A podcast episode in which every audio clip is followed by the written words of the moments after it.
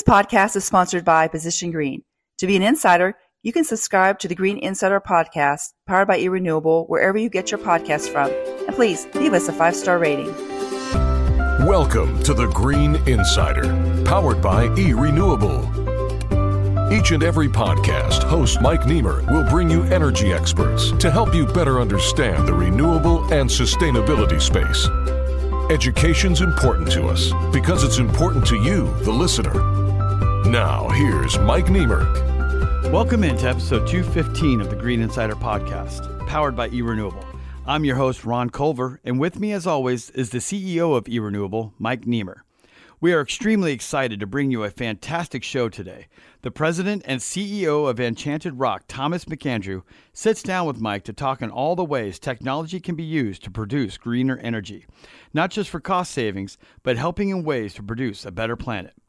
But before we jump into that conversation, let's hear from Mike's better half, Ann Niemer, COO of eRenewable. Position Green helps companies build resilient and sustainable organizations. Position Green has a unique combination of ESG software, advisory, e learning, and assurance that drives sustainability success and empowers positive change. Visit positiongreen.com to learn more. Thanks, Ann. And now here's Mike Niemer with the president and CEO of Enchanted Rock, Thomas McAndrew. Welcome to the Green Insider Podcast, powered by Renewable. I'm Mike Niemer, your host today, and today I have a special guest, Mr. Thomas McAndrew, founder and CEO of Enchanted Rock. On episode 215, you're going to hear Thomas talk about all things green, all things clean energy, all things to make society a little bit better and a healthier place to live. Thomas, welcome to the show. Mike, thank you so much for having me.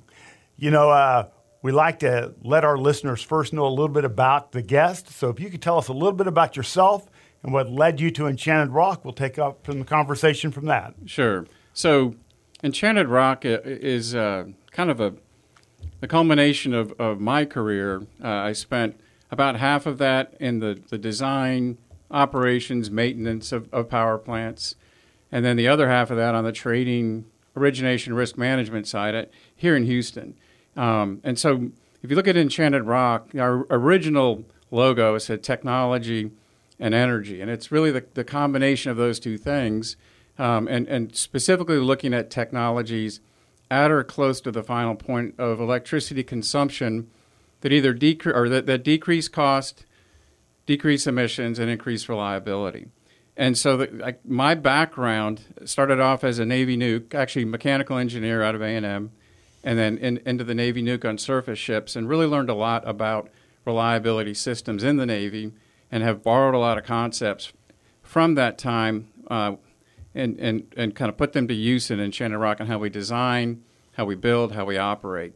Uh, the, the second big piece of, of, my career was really on the merchant power side, initially with Enron, another company, Statoil, then Calpine. So, a tremendous amount of experience, both trading and risk management uh, around power plants, but really big power plants. And, and so, we kind of saw the opportunity to, to move to the final point of consumption as being the next frontier. Uh, the you know as most folks know that have been around Houston long enough, there was a bit of a implosion in the in the merchant power business, the IPP business, kind of 01, 02. A lot of the, the companies went under. Uh, that's when Enron went bankrupt, and then you had a lot of the IPPs for a different reason went under. Um, but kind of looked like okay, that the, the the big stuff and the transmission line stuff, that really was was a, a great opportunity. But the, the, the, the next frontier was at that final point of electricity consumption. So I spent, I left Calpine in 2002 um, and really spent the next three or four years digging in, doing a lot of consulting with uh, commercial, industrial type customers, learning what their challenges were from a cost perspective, from a reliability perspective. And we launched Enchanted Rock in, in 2006. So that's kind of how I ended up there. It was initially just me, and I added a CT, actually added a seed investor. Uh, my first boss at, at Enron, Scott Neal, added him in, in late 2006, and then a CTO in, in, in 2007. So that was kind of the core group for the company. Well, you know, you're the third or fourth former Enron to be on the show. I too was at Enron. I was from there 90 to 96. uh, uh, in their oil trading tra- group, Right. Enron Oil Trading and Transportation. So that's what I did for a living uh, for, for a number of years here in Houston. That's what moved me to Houston. So welcome to the show as another fellow Enron person. But we were gone before the bankruptcy happened. Just Yes. make sure everybody I- knows I, that. I left in '97. Yep.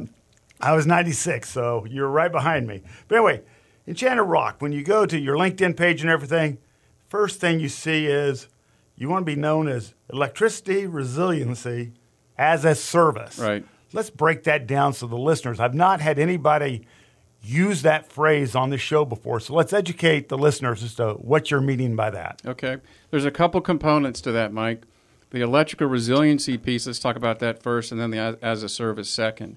Um, the electrical resiliency, what we're saying is that, that the power that you get off the grid, uh, you know, it, for a lot of businesses and critical infrastructure type services, is just not reliable enough, even at its design criteria. And so you have challenges primarily due to weather. Um, you have this above ground infrastructure. I mean, we've we've all seen it. We have these these wooden power poles that are delivering kind of that last mile of electricity. It could be to a hospital. It could be to a grocery store, uh, senior living facility. Uh, the, a lot of these these folks, there's a storm that will come through. They need to, to stay in business to do what they do, but that, that line got knocked down or something happened to that, that delivery infrastructure. And so that's kind of our the, the core of what we're trying to prevent is primarily weather driven events that, that, that knock out electrical service to the that, that critical infrastructure type of business or public service, whatever it might be. Um, and we want to be able to prevent that. And we do that by installing a natural gas microgrid at that facility. And uh, I'll go into natural gas in just a second and why we use that and why we love it. Um, and so we install this microgrid. What does that mean? We, we, are providing long duration electrical resiliency. And so we need to have a fuel. We need to be able to run for days on end. If you look at uh, some of these events that we've had, whether it was Winter Storm Uri or the different hurricanes, um, and it's not just in Texas, it's anywhere. I mean, we have uh, the fire prevention shutoffs out in California, different types of events, weather events, where you need to be able to, to run not just for several hours, but for several days or weeks. And so we have a, a, a natural gas generator that we install with the associated controls and switchgear. Um, and, and that allows us to continue in operations for an indefinite period of time. We found that natural gas really is the most reliable fuel. It's kind of got a bit of a black eye during Uri in Texas, but you know we didn't have any issues. We had over 200 microgrids in service in, ju- in just the Texas area. We didn't have any issues with natural gas. You just have to know how to buy it. Um, it- it- we, we buy what's called firm no notice natural gas, and a lot of the large generators weren't able to do that. So we're in a little bit different place, and, and, and we love the, the, the, the, the reliability of that underground delivery, whether it's a winter storm or, or especially a, a hurricane or different types of weather events. That the traditional way was diesel, and diesel has some disadvantages w- with regards to the actual deliverability. You think about it, what happens when you have a hurricane, uh, what happens when you have an ice storm, it's kind of the same thing. It's difficult to, to drive a tanker over the road. So when it comes time to refuel, there's a lot of challenges. Again, it really doesn't matter what the weather event is. It's it's hard to get the truckers to drive to the different locations you have. And so natural gas on the other hand, we don't have any of those issues. In fact, what we have seen, we've been doing this for a while, the the, the, the deliverability of the natural gas actually goes up during a weather uh, weather event like that because a lot of the traditional load goes down. And so we we're very happy with with that.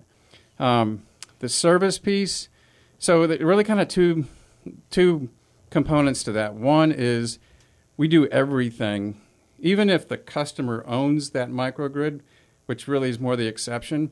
We do everything, everything from the design, the financing, the uh, the, the build, the commission, the operate over time. So we make it super, super easy for our customers, uh, like H- HEB, Walmart, etc.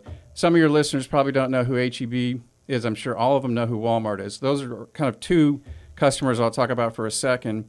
Walmart actually owns the microgrid, and we but we make it super easy for them. They don't really have to do anything with with regards to that microgrid to keep their lights on, and in and, and a major storm. The the opposite of that is HEB. HEB doesn't want to own that microgrid, and so we do. and then we provide that as a service. And we signed a service contract with HEB and, and, and provide that. And we have certain quality requirements as far as the service that we have to maintain for them over whatever the period of the contract is. So that's the kind of the service piece. One last component to this, we really work hard to reduce the cost to the customer by participating in different types of grid programs, electricity grid programs, where we're effectively contingency capacity if there's a problem, some type of system emergency uh, at, in the electric grid where there's a shortage of capacity. We'll turn on and we'll sell back to the electricity grid, and so that's kind of the last piece of this. We we we don't ask our customers to take that type of risk, the market risk. We have investors that want that risk. They want the, the, the ability to sell back into the electricity market. Our customers really, you know, whether it's a hospital, senior living facility, most you know types of retail businesses, they don't want to be in the business of taking electricity market risk, and that's kind of our expertise. Going back to talking about my background a little bit, we have we have the staffing, we have the investors to be able to take that risk and manage it, and so that's that's kind of the last piece of the as a service is that we really again we just turned it into a simple payment they can make to us. It's it's much cheaper than typically they could do on their own. Well, let's go to the part about selling back into the grid. So, you know, we've had folks on the show that talk about demand response, and they, uh, their facility gets shut down they, so that the grid can have their power. You're not talking about demand response, are you? No. So the, we're not asking our customers to curtail their load at all. What we're saying, and we may be participating in a, a type of demand response program, depending on where we are. For example, in California, it actually is a, considered a demand response program but in, in the California case, it's a Microsoft data center, and they can't. They may be hosting ESPN during Right. that period of time. They can't just shut down. And so we're not asking our customers to curtail their use of electricity. What we do is we'll turn on the generation, and the first thing we do is we actually displace their their consumption, and then any any capacity that we have greater than their consumption will export back onto the grid. But it it, it effectively creates that amount of it looks like demand response up to the point where we export, and then it look it's a little bit different. Okay, so let me go a same question, different way. Okay. So you're there, the market's there that you could make some money Right. for yourself and the customer to sell back to the grid. Do you activate the natural gas generators? Yes. That's what you're talking about doing, just so the listeners understand. Yes, we actually turn on the, the generator. turn on generators turn on. Now power up ESPN in your example. Right. And what power they were going to use that came off the grid in California, you're now selling back to the grid and they're making money out of it. Effectively, that is. There's different ways to get paid for it. Yes, we'll we'll turn on. We have what's called a microgrid network operations center. We manage all of this. We have over 300 separate microgrids right now.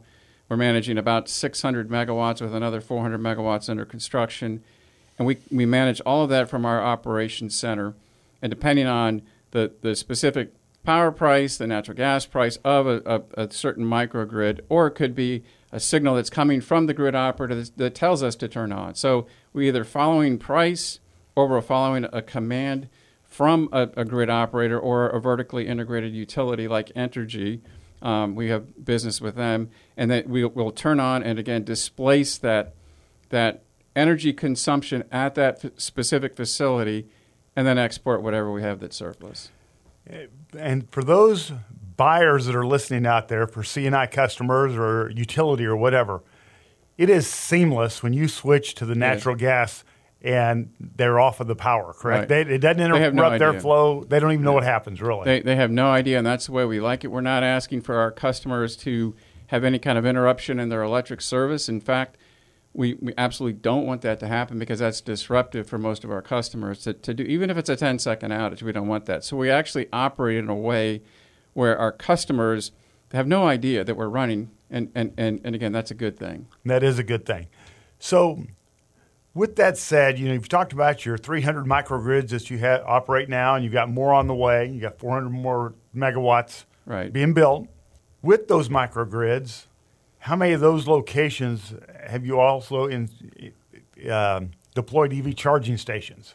So actually, we're just starting to, to get into that business and um, working with Walmart on switchgear that actually enables them to bring in EV charging at, at their specific stores. As far as actually backing up EV charging, we have not done a deal that we're working on three or four separate deals like that. It's very important, obviously, that, that these charging stations, especially for overnight fleet charging, that they have that power. I mean, you can think about it from the standpoint of uh, Amazon or, or, or FedEx, UPS, and they have fleets of electric vehicles that they're rolling out if they lose power overnight and they can't charge, they're out of business the next day. So we think the fleet charging opportunity is probably one of the larger opportunities with regards to electrical resiliency. Uh, we're also looking at, at the, the large charging facilities at uh, at the different types of chain uh, gas station convenience stores across the country. Gotcha. That you know, there's a lot to be built out in the infrastructure Right. with regards to EV charging. So the opportunities just enormous. The- Whether we can all get to it, I don't know Right. yet. Yeah. there's a challenge in, in many cases just getting the electricity, right? Yeah. And so with EV charging, not just EV charging, we're just seeing in general that's kind of the next big challenge is just availability of electricity as a lot of the grids that were surplus and, and, and had plenty of extra capacity now are no longer surplus. And, and, and now we're trying to effectively electrify everything, electrify transportation, industrial type uses that used to be natural gas, now converting that to electricity. In the middle of all this is this big AI data center build out. So what was surplus isn't, and so now what we're seeing in, in a new opportunity is the ability to provide power before the utility can, and, we call it bridge power. So that that's true with EV charging. That's uh, true with data centers. We're seeing more and more requests for folks that say, "I need to be in service this July, but I can't get utility service until a year after. Can you guys help us with that?" So that that's a pretty interesting opportunity. And going to your comment, Mike, about just the, the infrastructure build out, we're just seeing that the infrastructure on the electric side is getting more and more challenged, and and, and you need asset based solutions to, to help solve that.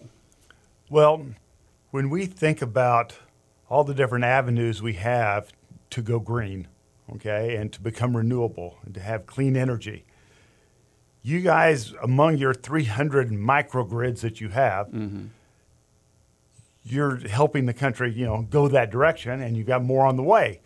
How many states are do those 300 microgrids make up that you guys are in? Right now, we're in about 11 states, and we're working on deals in another eight to 10 states. We expect over the next five years, we'll be in probably 40 to 45 states total in, in the United States, and, and also looking at some opportunities internationally. So we're, we're, you know, we follow our customers. We're actually looking at opportunities in Mexico right now. Um, again, following our customers, and, and, and they, they basically say we need help in Mexico, we need help in the Northeast, and so that, that's kind of how we enter new markets. Well, that's terrific, you know, because a company as diverse as yours comes onto the show, I like to always kind of end the show by what do you see going forward in Right. the future? And we kind of jumped ahead of the schedule with my question that led to that, but that's okay too. Right. So, uh, so do you guys go out and hit the convention circuit, telling your story? Or are you more in the crowd to learn, or do you is your men out and women out there when they go to conventions and socialize, either speaking and listening for education, or how, We're, we're really doing, really doing both. Um, you know, we have folks that, that, and including myself, will go out and speak at different events, and we'll help the audience learn um, about what we do. But we're also there to learn on, on what the challenges are for folks and how we can help with that. So yeah, we're we're pretty active um, in, uh, on the kind of the, the conference circuit. Yeah, well, that's great. You know, and uh, as you and I talked pre-show about, you know, I started the podcast for education, Right. just to educate the public, and so conversations like yours, there's never not enough of them because it is telling the listeners, no matter what state they're in or what country they're in, you're educating them on something they Right. possibly didn't know before. But I was remiss that I forgot to bring up earlier on when I was going through your website you had a graph on there that I had not seen anybody have on. And it was on the renewable natural gas page. Right. So go to the Enchanted Rock renewable natural gas page, and you're going to see the graph on the carbon intensity of all the different products in the market. And listeners, we've had half a dozen people come on for renewable natural gas. We've talked about carbon intensity many, many times for responsibly sourced gas to the, you know, you know, manure to everything else the chart that Thomas and his team has on his website will illustrate to you what we've been talking about for three years.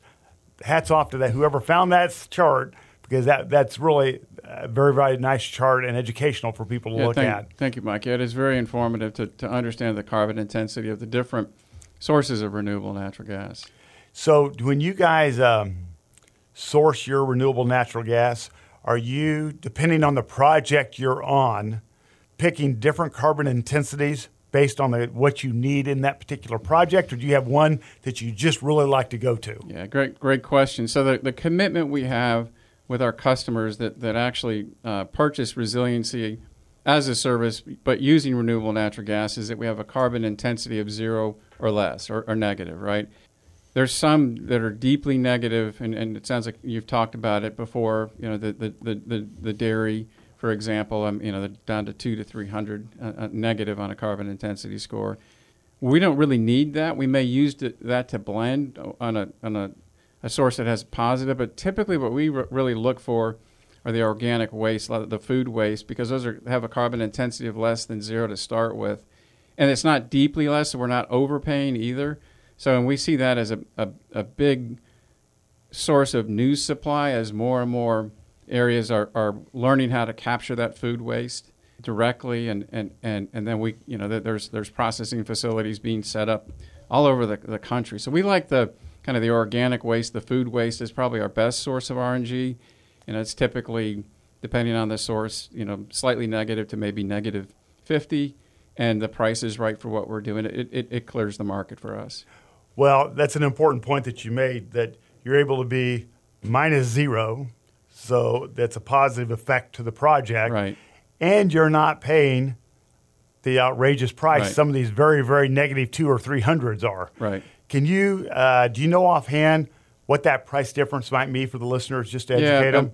so I can tell you where kind of where we're seeing pricing for just the attribute like so for the organic piece we're, we're typically seeing for, for long-term contracting 10 to 15 year contracting and we're seeing that call it 15 to low 20s dollars an MMBTU.